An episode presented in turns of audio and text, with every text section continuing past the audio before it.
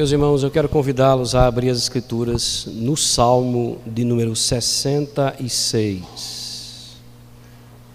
Salmo de número 66. Nós estamos ainda naquele período de pausa das nossas meditações em série na carta de Paulo aos Gálatas. E por essa razão estamos meditando em textos avulsos, que não o texto da série, né? Salmo número 66, nós vamos fazer a leitura do texto. Acompanhe na sua Bíblia.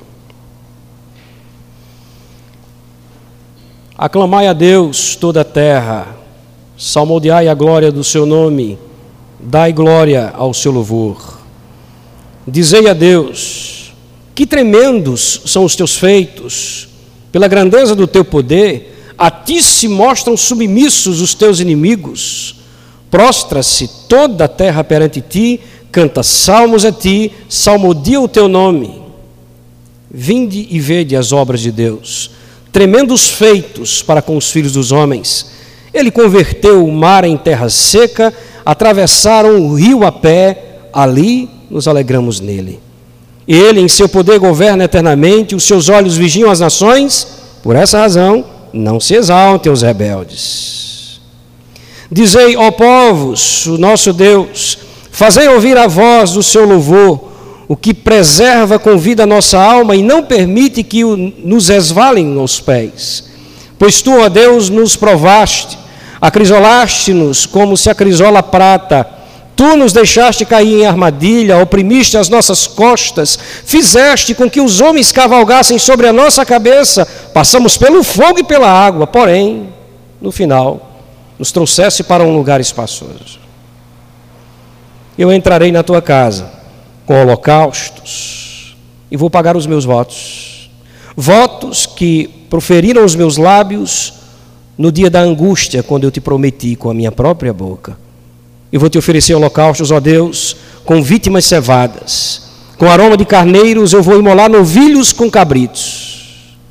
Vinde, ouvi todos vós que temeis a Deus, e vos contarei o que ele tem feito por minha alma a ele eu clamei com a boca e com a língua o exaltei. Agora, se o meu coração contemplar a vaidade, o Senhor não me teria ouvido. Entretanto, Deus me tem ouvido e me tem atendido a voz da oração. Bendito seja Deus, que não me rejeita a oração e nem aparta de mim a sua graça. Amém. Se você fez uso do seu boletim, ou melhor dizendo, do devocional que está no seu boletim, você deve ter percebido que nós estamos a meditar no Salmo, que foi alvo das nossas devocionais na segunda-feira. Nós não sabemos precisamente quem foi o autor do Salmo 66. Alguns atribuem esse salmo a Davi por causa de algumas peculiaridades do salmo, mas não há como precisar isso. Não há como afirmar que foi Davi que o escreveu. O que nos importa é saber que esse é um salmo de gratidão a Deus. E o que é interessante nele é que ele segue um roteiro bastante intrigante. Um roteiro que começa com um convite a toda a terra para louvar a Deus, depois passa a falar da história e da experiência de uma nação, a nação de Israel, e encerra com a expressão de gratidão de um só indivíduo, no caso aqui, o próprio salmista. Então, literalmente de cima para baixo, fala para toda a terra, para uma nação, para um indivíduo. E encerra dessa forma. É claro que nós vamos aproveitar essa tríade, né, essa divisão do próprio texto, para também pontuar a nossa reflexão nessa noite. Vamos usar cada um desses quadros como pontos para a nossa meditação que tem como tema as várias expressões de louvor e suas lições. Eu fico tocado de pena quando eu vejo eu dizer aqui o tema e você procurar no boletim e não encontrar, né? Você está acostumado aí com a síntese guardada aí na, no seu boletim, mas mais uma vez eu não pus, tá certo? Mais uma vez eu não coloquei. Então não adianta você tentar acompanhar aí, porque o salmo não está escrito aí, o, o sermão não está sintetizado aí no seu boletim. Vamos orar? Feche seus olhos mais uma vez, né? Vamos orar mais uma vez ao nosso Deus, pedir que Ele seja conosco na condução dessa meditação. Tu és um Deus extremamente generoso, Senhor. E eu digo isso junto com os meus irmãos, porque eu não tenho dúvidas de que muitos dos meus irmãos em Cristo, espalhados por essa imensa terra que o Senhor criou, não têm a mesma possibilidade que nós de termos em mãos a tua palavra inspirada. Irmãos que são perseguidos, que são privados de terem acesso à tua revelação. Por eles suplicamos tua misericórdia e graça. A nós rogamos a ti, faz-nos, ó Deus, conscientes disso, valorizar tua palavra. Faz-nos entender que nós estamos diante da tua revelação a nós. Ajuda-nos, ó Deus. Te pedimos isso compreendendo totalmente a nossa limitação. Ajuda-nos não apenas na explanação da tua palavra, mas sobretudo na compreensão da tua verdade e da tua vontade para a nossa vida. Seja conosco, te pedimos, te suplicamos, em nome de Jesus. Amém. Como eu disse na introdução, o texto ele é dividido em três momentos. E o primeiro momento do texto refere-se ao louvor de toda a terra. O louvor de toda a terra. Olha só, ele começa fazendo três convocações à terra. É claro, quando ele fala toda a terra, está falando dos homens, não é? Ele faz três convocações é, é, à terra ou aos homens aqui. A primeira delas, ele convoca os homens, ou ele convoca a terra a aclamar, não é clamar, aclamar a Deus. Olha o que é que diz o verso primeiro. Aclamai a Deus toda a terra. Aclamar, irmãos, é gritar por reconhecimento. Aclamar poderia ser substituído por aplaudir, né? expressar de uma maneira é, alta, de uma maneira que todos pudessem enxergar é? o quanto você está reconhecendo aquele outro. Isso acontece, a gente pode entender quando a gente olha para o mundo é, idolatrando os seus é? ídolos comuns, quando o mundo faz diante dos seus ídolos humanos. Nós percebemos o que é aclamação, por exemplo, quando nós observamos a maneira como a nação de Israel recebeu de Samuel a notícia de que Deus houvera escolher, tinha escolhido um rei para a nação. Lá em Samuel, 1 Samuel, no capítulo 10, verso 24, quando Samuel vai dizer à nação que Deus escolheu Saul para dar a eles, o texto diz assim: Então disse Samuel a todo o povo: Vedes a quem o Senhor escolheu? Vocês viram a quem Deus escolheu para ser rei de vocês? Pois em todo o povo não há ninguém semelhante a ele. Então todo o povo rompeu em gritos e exclamou em alta voz: Viva o rei! O que é isso? Aclamação. O salmista diz aqui no texto: Aclamai a Deus toda a terra. Ele está convocando a terra a louvar a Deus por meio da aclamação. E aí ele continua, o seu convite no verso 2: Salmodiai a glória do seu nome, dai glória ao seu louvor. Salmodiar é cantar, literalmente aqui a ideia é cante a glória do Senhor ou a glória do seu nome. O nome de Deus representa todo o ser de Deus com todos os seus atributos. Então é como se o salmista estivesse dizendo: cantem o quanto o Senhor é glorioso em todas as suas qualidades. Cantem as qualidades de Deus, digam em suas canções o quanto Ele é justo, o quanto Ele é bom, o quanto Ele é santo, o quanto Ele é misericordioso. Cantem os atributos de Deus. Isso aqui é bastante interessante para aqueles que negam a importância da música como expressão de adoração a Deus, precisam saber que Deus não apenas escuta os nossos louvores, mas Ele exige música diante dele. E isso é bonito, não é?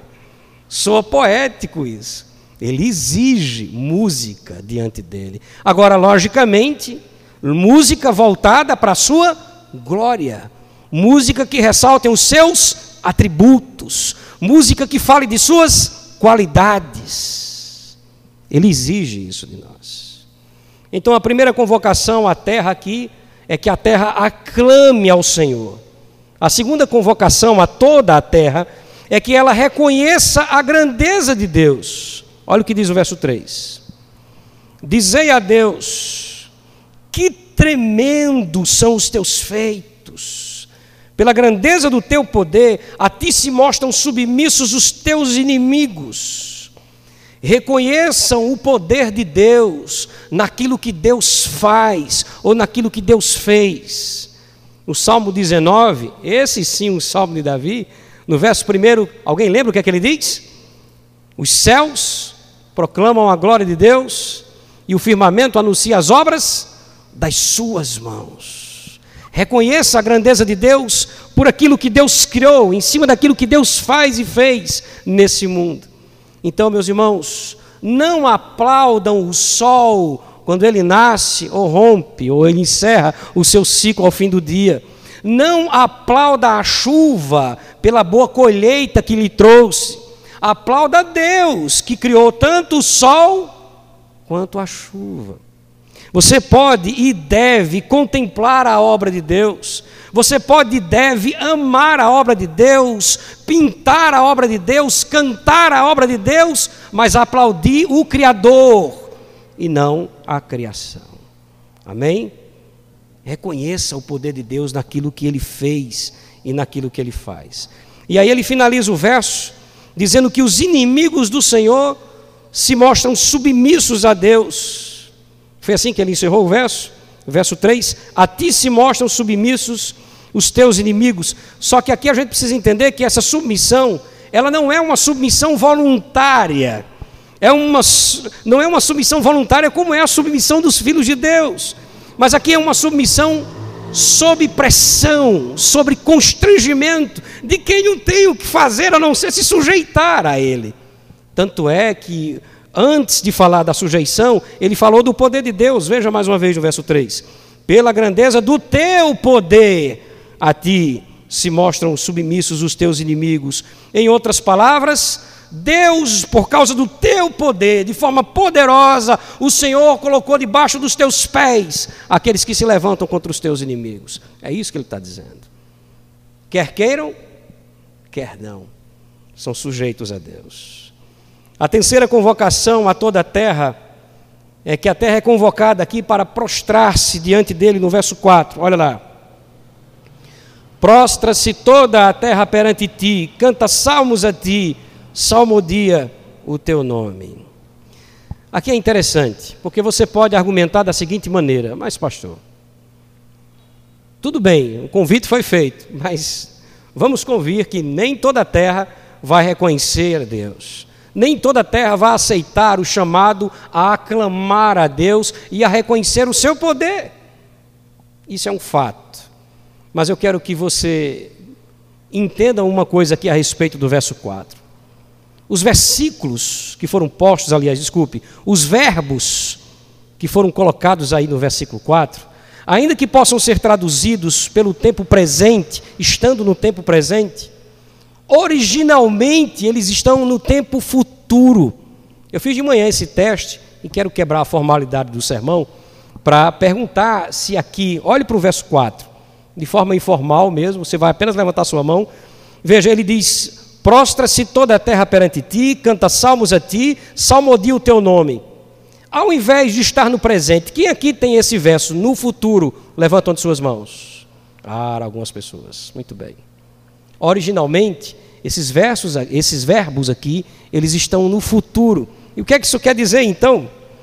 Ele diz que aquilo que foi dito no verso 2 e no verso 3, ou seja, no verso 2, salmodie o Senhor. No verso 3, reconheça o seu poder. Isso um dia vai acontecer de forma geral, de forma universal. Bem traduziu a revista Corrigida, quando ela colocou assim o verso: Toda a terra te adorará, toda a terra cantará louvores a ti, eles cantarão ao teu nome. Há outras traduções que dizem assim: eles hão de adorar o Senhor. E isso vai acontecer, irmãos. E sabe o que é melhor? Nós sabemos quando isso vai acontecer. Isso vai acontecer quando Deus, em Cristo Jesus, vier para julgar a terra. Isso vai acontecer. Aqueles que estão aqui vindo aos, nas quintas-feiras e têm estudado Apocalipse conosco, nós meditamos na última semana, na última quinta, aliás, no capítulo 15 de Apocalipse. E há um trecho no capítulo onde ele fala sobre o canto de vitória dos filhos de Deus no dia da vinda de Cristo. É lindo isso, porque esse mesmo cântico, segundo João descreve em Apocalipse, foi cantado por Moisés e pelo povo de Israel ao atravessar o Mar Vermelho. Quando eles atravessaram o Mar Vermelho, que olharam para trás, que viram os egípcios sendo engolidos pelas águas, eles cantaram esse cântico de vitória. Aí João diz: Nós também o cantaremos. E há um trecho do cântico, no verso, capítulo 15, verso 4, que diz isso, apenas ouça. Quem não temerá e quem não glorificará o teu nome, ó Senhor, pois só tu és santo.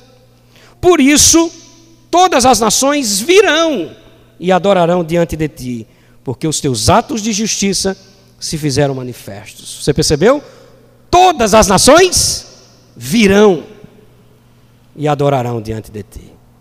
Parece que o texto aqui, né, automaticamente está casando com o verso que nós acabamos de ler, que foi esse versículo 4 aí do Salmo 66. Da mesma forma, a nossa obrigação, assim como o salmista, é convocar a terra a aclamar a Deus, a reconhecer o seu poder e a prostrar-se diante dele. E todos os que hoje ignoram essa convocação, um dia terão que fazer. E mais uma vez, quer queiram, quer não. Então a nossa obrigação, assim como o salmista, é fazer a mesma coisa: convocar a terra a louvar a Deus, convocar a terra a aclamar a Deus, a reconhecer o seu poder em seus feitos, em suas obras e, como resposta a essa equação, colocar-se diante dele, a quedar-se diante do Senhor, prostrando-se aos seus pés. Mas e se eles não nos ouvirem? Um dia terão que fazer de todo jeito um dia terão que fazer de todo jeito. Sabe o que é interessante para encerrar esse ponto? É que nós não teremos nenhuma dificuldade de fazer isso naquele dia, porque já fazemos isso todos os dias. Amém? Segundo momento do texto, ele sai da expressão de louvor exigida a toda a terra e fala sobre o louvor de uma nação. O louvor de uma nação. O louvor de Israel, no salmo aqui, ele é expresso em duas razões, ou seja, ele coloca duas razões para que a nação de Israel louve a Deus. Primeira delas, Deus livrou o seu povo. Olha o que diz o versículo 5. Vinde e vede as obras de Deus, tremendos feitos ele fez para com os filhos dos homens. Surge um convite, não foi? venham ver o que Deus fez pelos filhos dos homens. Mas aí surge a pergunta: quem são estes aqui chamados de filhos dos homens? A resposta a isso se encontra no próximo verso, quando ele descreve que grandes feitos foram estes. Converteu o mar em terra seca, atravessaram o rio a pé, e ali nos alegramos nele ele cita dois grandes milagres, dois grandes milagres realizados por Deus na história de que nação? De Israel. Quando Deus fez com que eles atravessassem o Mar Vermelho sob a liderança de Moisés, e quando Deus fez com que eles atravessassem o Rio Jordão sob a liderança de Josué. Então nós já sabemos que ele está falando exatamente dos israelitas. E é interessante porque o salmista, mesmo obviamente não estando lá pelo tempo aqui, ele se inclui como tendo sido beneficiado por Deus quando ele encerra o verso dizendo: Ali nos alegramos nele. Há algumas pérolas nesse salmo, e para mim, particularmente, essa expressão se incluindo na história do próprio povo é de fato uma dessas pérolas. Ali nós nos alegramos nele. Os nossos pais no passado se alegraram no Senhor quando viram os grandes feitos dele, livrando o seu povo livrando-os não somente diante desses contextos de dificuldades físicas, mas livrando-os das mãos dos seus inimigos. E com isso, quando Deus livra das mãos dos seus inimigos, ele prova que Deus governa absoluto sobre tudo e todos, e os seus olhos vislumbram todos os homens, contemplando inclusive os inimigos do seu povo. Olha o que é que ele diz no próximo verso, verso 7. Ele, em seu poder, governa eternamente. Os seus olhos vigiam as nações. Por essa razão, não se exaltem os rebeldes. Queridos, aquilo que Deus fez pelo seu povo jamais poderia ser esquecido. Quando um homem se esquece daquilo que Deus fez em sua vida, escute isso.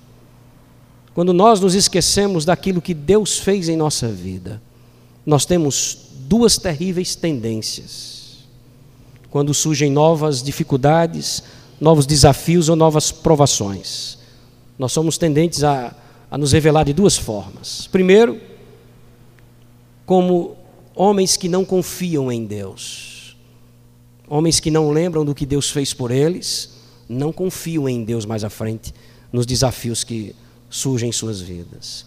Essa é uma das tendências. A segunda, ingratos diante de Deus. Homens que esquecem aquilo que Deus fez no passado, se revelam ingratos nos momentos em que Ele nos coloca diante de novas tribulações e de novas provações. E certamente Deus não se agrada nem dos desconfiados e nem dos ingratos. Você vai ver que o salmista ele vai chamar as nações, as outras nações, porque ele está se referindo a Israel, não é? Então ele vai chamar as demais nações para que elas sejam testemunhas dos grandes feitos de Deus com a nação de Israel. Olha o que, é que ele vai dizer no próximo verso, o versículo 8. Bendizei, ó povos, o nosso Deus, fazei ouvir a voz do seu louvor. Percebe? Diante daquilo que ele acabou de dizer, ou seja, Deus tem feito, feito grandes coisas em seu povo ou pelo seu povo, aí ele chama as outras nações. Vocês estão vendo o que Deus fez por nós? Bendigam a Deus por isso. Vocês são testemunhas dessa realidade. E o que foi que Deus fez por nós? Deus nos preservou a vida, não deixou que nós morrêssemos no caminho. Olha o que diz o verso 9: O que preserva com vida a nossa alma e não permite que nos, revalem, nos, nos resvalem os pés. Ele diz: Olha, Deus, Ele tem feito isso, Ele tem preservado a nossa vida, não tem deixado que a gente morra. Você não morreu ainda, por quê? Porque Deus tem preservado. É não, pastor, é porque eu me esforço, né, eu faço esporte, eu como bem, eu me alimento bem. Eu vejo um monte de gente comendo bem, fazendo esporte e tudo mais. Não que você não deva se precaver disso tudo, é um fato. Inclusive, é, é, é bíblico que você faça isso, mas isso não garante que você viva uma vida longínqua, não é? Deus é quem nos garante a vida, irmãos. Esse é o fato. E é isso que o salmista está dizendo. Ele tem garantido a vida, ele tem preservado a nossa vida. Agora, o que foi que aconteceu que levou o salmista aqui, ou o povo de Deus, de maneira geral, a nação de Israel, a perceber a possibilidade de que eles poderiam ter morrido? O que foi aconteceu com eles? E aí vem o segundo motivo. Primeiro, Deus os livrou. E aí surge o segundo motivo para Israel, no salmo, louvar a Deus. É porque Deus provou o seu povo e os abençoou. É o segundo motivo para que Israel louvasse a Deus. Olha o que, é que ele vai dizer, e essa parte do texto, como eu disse, há algumas pérolas, mais uma delas nós temos aqui diante dos nossos olhos. Verso 10 ele diz: Pois tu, ó Deus, nos provaste, acrisolaste-nos como se acrisola a prata. Em tudo, irmãos, eles reconhecem a soberania de Deus. Talvez diante das dificuldades alguém diga assim: o diabo tem se levantado contra nós. Mas o diabo não faz absolutamente nada sem a permissão de Deus. Segundo as Escrituras, ele nunca agirá fora dos planos ou dos projetos de Deus. Olha o próximo verso, verso 11. Tu, Senhor, nos deixaste cair na armadilha, oprimiste as nossas costas Queridos, os homens e os seus pecados, eu preciso de cuidado para dizer o que eu vou dizer agora. Mas os homens e os seus pecados, eles são usados na concretização dos eternos planos de Deus. Os homens e seus pecados. Você diz, mas pastor, como assim? Você lembra do que aconteceu com José, filho de Jacó, que foi vendido pelos seus irmãos a um mercador do Egito, foi parar no Egito, sofreu até que parou, terminou na prisão. Na prisão ele tem um sonho, consegue livrar o Egito da fome por causa do seu sonho. Aí lá na frente, os seus irmãos, que foi por onde começou toda essa tragédia na vida dele, tiveram que se encontrar novamente com ele, agora governador do Egito. E o que esperar? Certamente esperavam que José, que agora está, como diz o bom paraibano, por cima da carne seca, mandasse matá-los. Mas o que foi que José disse a eles? Em Gênesis capítulo 50, verso 20, a resposta de José é a seguinte: vocês, na verdade, intentaram o mal contra mim, porém Deus o tornou em bem. Por quê, José? Para fazer o que vocês estão vendo agora, que se conserve a vida de muita gente. Eu poderia até dizer, incluindo a de vocês. Deus contou então com os pecados e os erros morais dos homens para a concretização dos seus planos eternos, dos seus projetos de vida. Olha o que diz o verso 12: Fizeste que os homens cavalgassem sobre a nossa cabeça. Já imaginou isso? O Senhor foi quem fez isso acontecer. O que? Os homens se levantassem contra nós. Mas não só isso. Se você percebeu, até agora ele tem falado de coisas ruins que aconteceram com a nação de Israel. Mas em tudo você não encontra a pessoa do diabo ou de ninguém recebendo glória, inclusive por isso. Mas perceba, apenas passe os seus olhos nos versos que nós vamos dizendo. O verso 10 ele diz: O Senhor nos provou, o Senhor nos acrisolou, ou seja, nos purificou pelo crisol, como se colocando em água quente. Aí no verso 11: O Senhor nos deixou cair na armadilha, foi o Senhor que nos oprimiu. Verso 12: foi o Senhor quem fez com que os homens se levantassem contra nós. Foi o Senhor que nos fez passar pelo fogo e pela água. Aí alguém diz assim: Mas não foram os homens, muito provavelmente usados aqui pelo diabo? Que seja! O fato é que nada foge da vontade soberana de Deus. E é isso que o salmista está dizendo aqui. Nada foge da vontade soberana de Deus. E qual era a vontade de Deus para eles, ou para a vida deles? Olha o finalzinho do verso 12. Porém, afinal, ou no fim de tudo, o Senhor nos trouxe para um lugar espaçoso. Queridos, o fato é que não dá para dizer com exatidão que momentos foram estes que a nação de Israel estava passando aqui. Não dá para fazer uma conexão com aquilo que ele havia dito, que eles passaram sobre as águas e Talvez você diga assim: será que ele não está falando do tempo no Egito, aliás, no tempo no deserto, ou coisa desse tipo? Não dá para precisar se esses problemas enfrentados pela nação foram problemas eh, de mais longa data ou problemas mais recentes ali narrados pelo salmista. Não dá para fazer isso.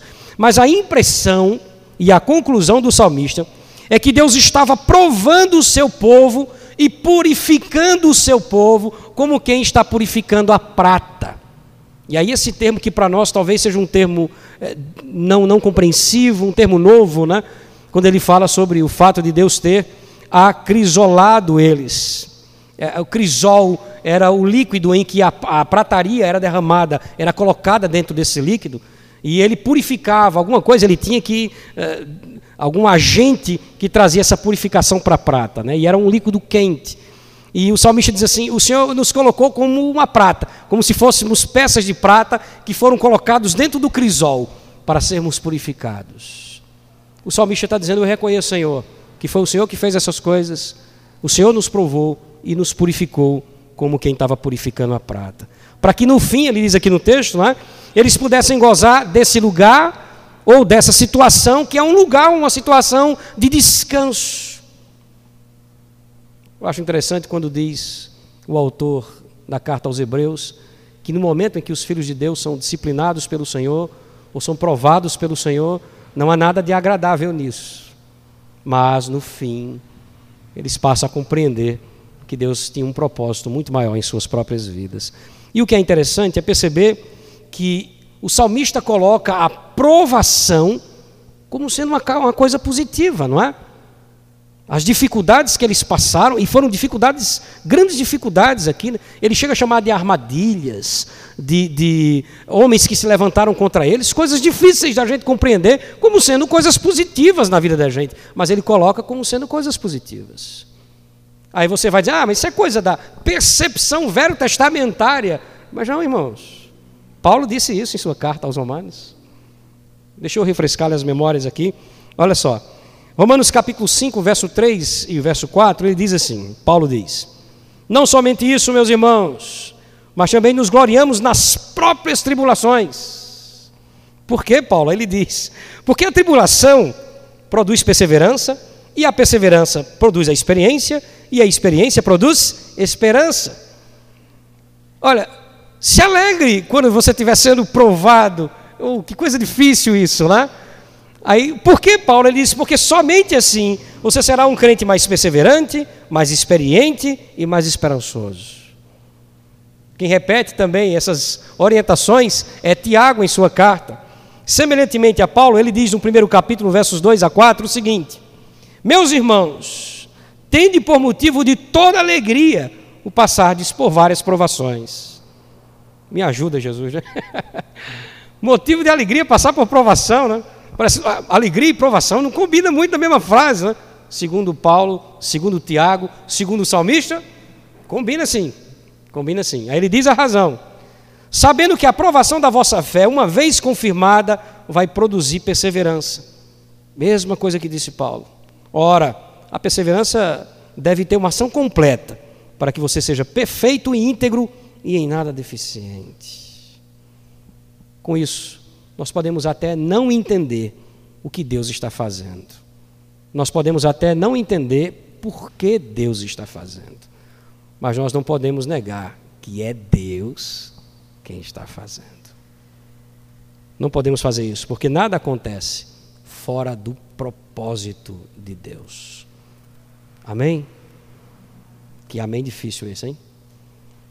Mas é um fato. E o fato é que a nação de Israel, aqui no texto, tem motivos para louvar a Deus, como vimos.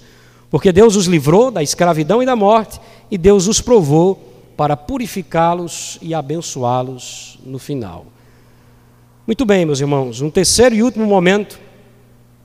Ele falou do louvor de toda a terra, desceu e falou sobre o louvor de toda uma nação, mas agora vai descer ainda mais e falar sobre o louvor de um indivíduo apenas. Olha o que, é que ele vai dizer aqui, versos 13 a 15. Eu vou entrar na tua casa, Senhor, com holocaustos, e eu vou pagar os meus votos. Votos que eu proferi com os meus lábios, e que no dia da angústia eu prometi ao Senhor com minha própria boca. Eu vou te oferecer holocaustos. Holocaustos de vítimas cevadas, com aroma de carneiros. Eu vou imolar novilhos com cabritos. Percebeu que ele agora passou para um discurso individual? Falou da nação, falou do, da, de toda a terra, depois falou que Deus foi com a nação e agora diz assim: opa, agora é comigo. Agora sou eu que tenho que falar isso. Eu vou fazer isso, Senhor. E o que é que ele disse que vai fazer aqui? Em outras palavras, o salmista diz: Olha, Senhor, eu te fiz uma promessa, não foi? Eu te prometi algo no dia da angústia. a gente costuma fazer isso no dia da angústia, né?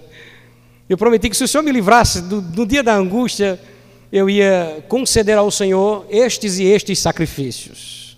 E aqui estou eu, diz ele, na tua casa para cumprir a minha promessa ou para cumprir os meus votos. Meus irmãos, por meio dos sacrifícios, sacrifícios que ele cita aqui, como sacrifícios que ele vai ofertar a Deus, a igreja, é, ou o povo de Israel, que representa a igreja na antiga dispensação, ela cultuava a Deus por meio desses sacrifícios. Quando você escuta a palavra holocausto, sacrifícios, você pode pensar no contexto exatamente no contexto de culto. Então, o culto é sim a melhor oportunidade que eu e você nós temos de expressar publicamente a nossa gratidão a Deus. Você entendeu isso? O culto é o melhor lugar e o melhor momento para que você expresse diante de todos os homens sua gratidão a Deus. Eu li um relato num livro que fala sobre os puritanos e ele abriu um espaço para comentar, não, não lembro exatamente em que contexto, mas para comentar a prática de uma igreja presbiteriana que havia depois, uma época depois da reforma, de convidar as pessoas até à frente, aqueles que queriam ofertar aquele culto em gratidão a Deus. E essa prática rapidamente foi desfeita, não vai dar certo. Porque quando ele dizia assim, aqueles que querem ofertar, depois de ter falado exatamente sobre esse fato de que o culto é o melhor lugar para você expressar sua gratidão a Deus publicamente, e todos compreenderam isso. Aí, quando foi no outro culto que ele chamou de novo, aqueles que querem expressar publicamente sua gratidão a Deus, podem vir aqui à frente. Foi o que aconteceu. Os bancos ficaram vazios. E virou um tumulto lá na frente. Aí disse: é melhor a gente fazer isso dos bancos mesmo. e essa prática foi perdida e retomada depois em algumas igrejas, né, aqui no Brasil, inclusive. Mas o fato é que não há melhor momento para você expressar sua gratidão a Deus que no culto público. Que no culto público. Veja isso, principalmente você, em especial você, ou até mesmo tão somente você, que foi salvo por Deus por meio da fé em Cristo Jesus. Por que eu digo isso?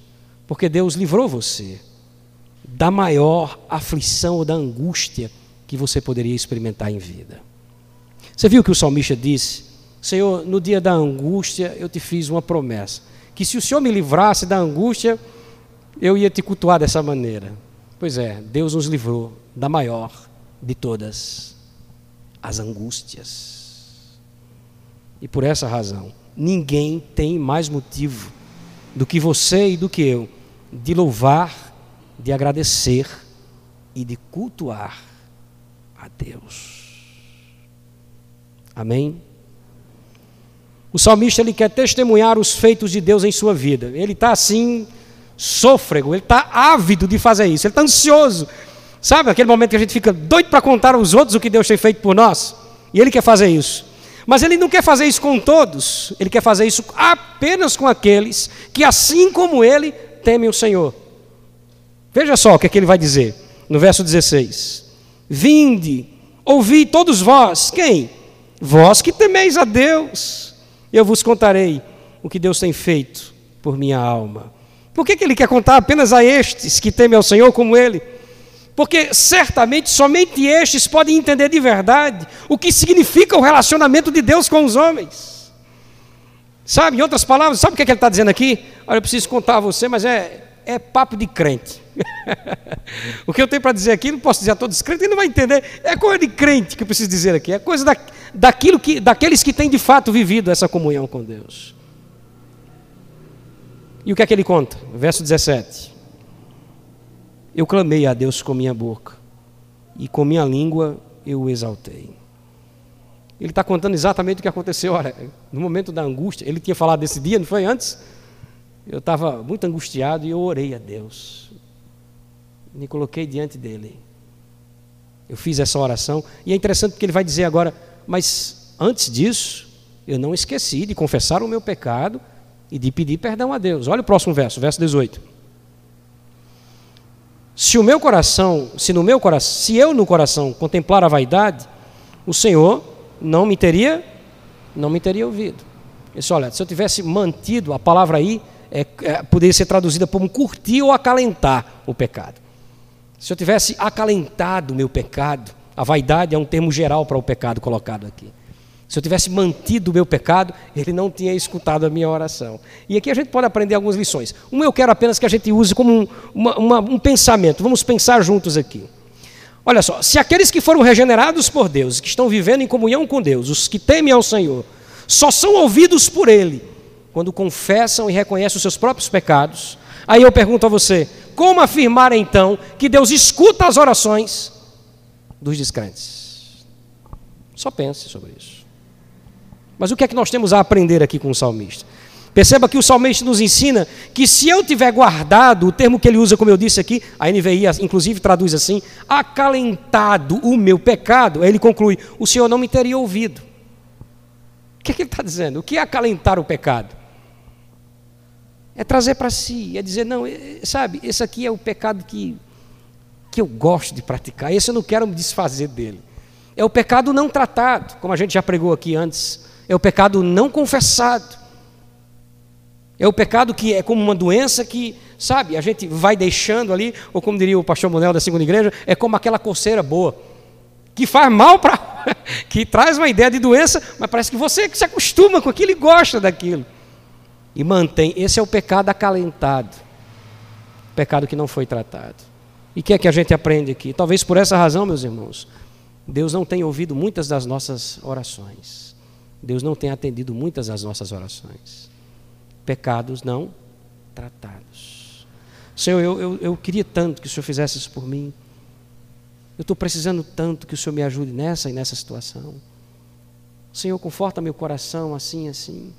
Aí é como se Deus perguntasse: e o teu pecado? Não, isso aqui, não, isso aqui. Mas e o teu pecado que fere minha santidade? Não, pecado, esse eu acalento, esse. Mas se o senhor puder ignorar isso e fazer isso por mim, o salmista diz: se eu tivesse acalentado o meu pecado, o Senhor não teria ouvido as minhas orações. Que Deus fale ao nosso coração por meio de Sua palavra essa noite. E o nosso professor encerra com o verso 19: ele diz Entretanto, Deus me tem ouvido, Deus me tem atendido à voz da oração. Perceba que coisa interessante. Deus, Ele quer ouvir, e Ele ouve, o louvor de toda a nação, como a gente viu, de toda a terra, aliás, como a gente viu. Deus quer ouvir, e Ele ouve, aí sim, o louvor de toda uma nação. Mas pasme, Deus também quer ouvir e ouve o louvor de apenas um indivíduo. Aí vocês, não, pastor, mas está falando de oração. O princípio é o mesmo. Se ele ouve a oração, também ouve os louvores. Percebe? Talvez você diga assim, mas quem sou eu para que Deus ouça o meu louvor, para que Ele dê atenção às minhas palavras de elogio aos seus atributos? Quem sou eu para que Deus me vislumbre em meu quarto escuro, suplicando e colocando diante dele as minhas agruras e angústias? Aí o salmista diz: E eu? e quem sou eu? Entretanto, Deus tem ouvido e atendido a voz da minha oração. O que, é que ele está dizendo com isso? Ele vai ouvir você também. Ele ouve os seus louvores, ele ouve a sua oração. Ele ouve você. E por essa razão é que ele encerra louvando o Deus de toda a terra, o Deus de Israel e o seu Deus. Olha como é que ele encerra o verso 20. Bendito seja Deus. Ele não me rejeita a oração. Ele não aparta de mim a sua graça. Bendito seja Deus. Os homens deveriam olhar, quando eu falo os homens, toda a terra, né, deveria olhar para os grandes feitos do Senhor e dessa maneira louvar o seu nome para sempre. Israel, a nação de Israel, deveria olhar para os grandes feitos de Deus em sua história e dessa maneira louvar a Deus para sempre. Mas aí eu pergunto a você: você consegue enxergar os grandes feitos de Deus em sua vida? Você consegue ver isso? A própria vida não é? é uma dádiva divina. A saúde, a família, o sustento, tudo isso é um dom, é um presente de Deus. Você consegue enxergar os grandes feitos de Deus em sua vida? E a fé em Cristo Jesus? O maior de todos os dons. Paulo vai dizer aos Efésios: pela graça sois salvos mediante. Isso não vem de vós. Não se engane, não. Isso não veio de você. Você não tem condições de fabricar isso. Isso é um dom, é um presente, é um dom de Deus. Nenhum dom, dádiva ou presente de Deus pode se comparar a isso, irmãos. A salvação eterna por meio de Cristo Jesus. Essa sim é a maior manifestação da graça de Deus na vida de um homem. O fato é que nós aprendemos que um dia Deus fará com que toda a terra louve e aclame o seu nome. Mas você e eu já podemos fazer isso nesse instante, por meio da nossa própria vida. Feche seus olhos. Reconheça os grandes feitos do Senhor em sua vida.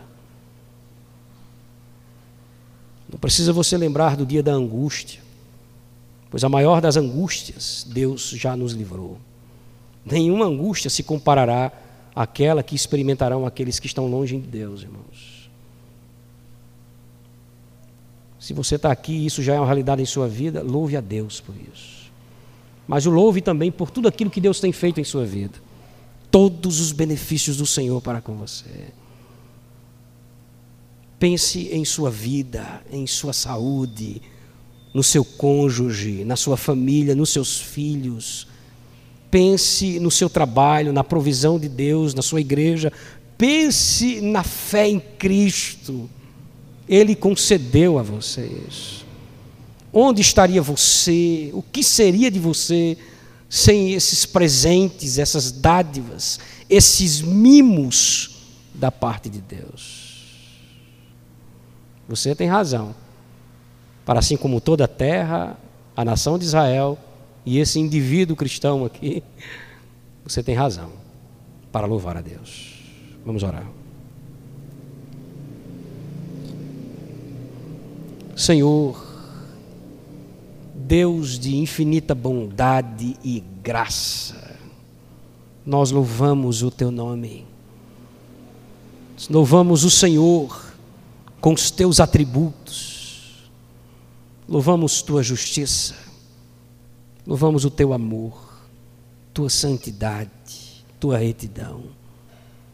Ó oh Deus, nós reconhecemos o quanto o Senhor tem sido bom para conosco, mantido a nossa vida. Se estamos vivos, é devido à tua graça nós te louvamos por isso. Nós te louvamos, ó Deus, pelo cônjuge que o Senhor nos concedeu. Te louvamos pela família que o Senhor tem nos dado.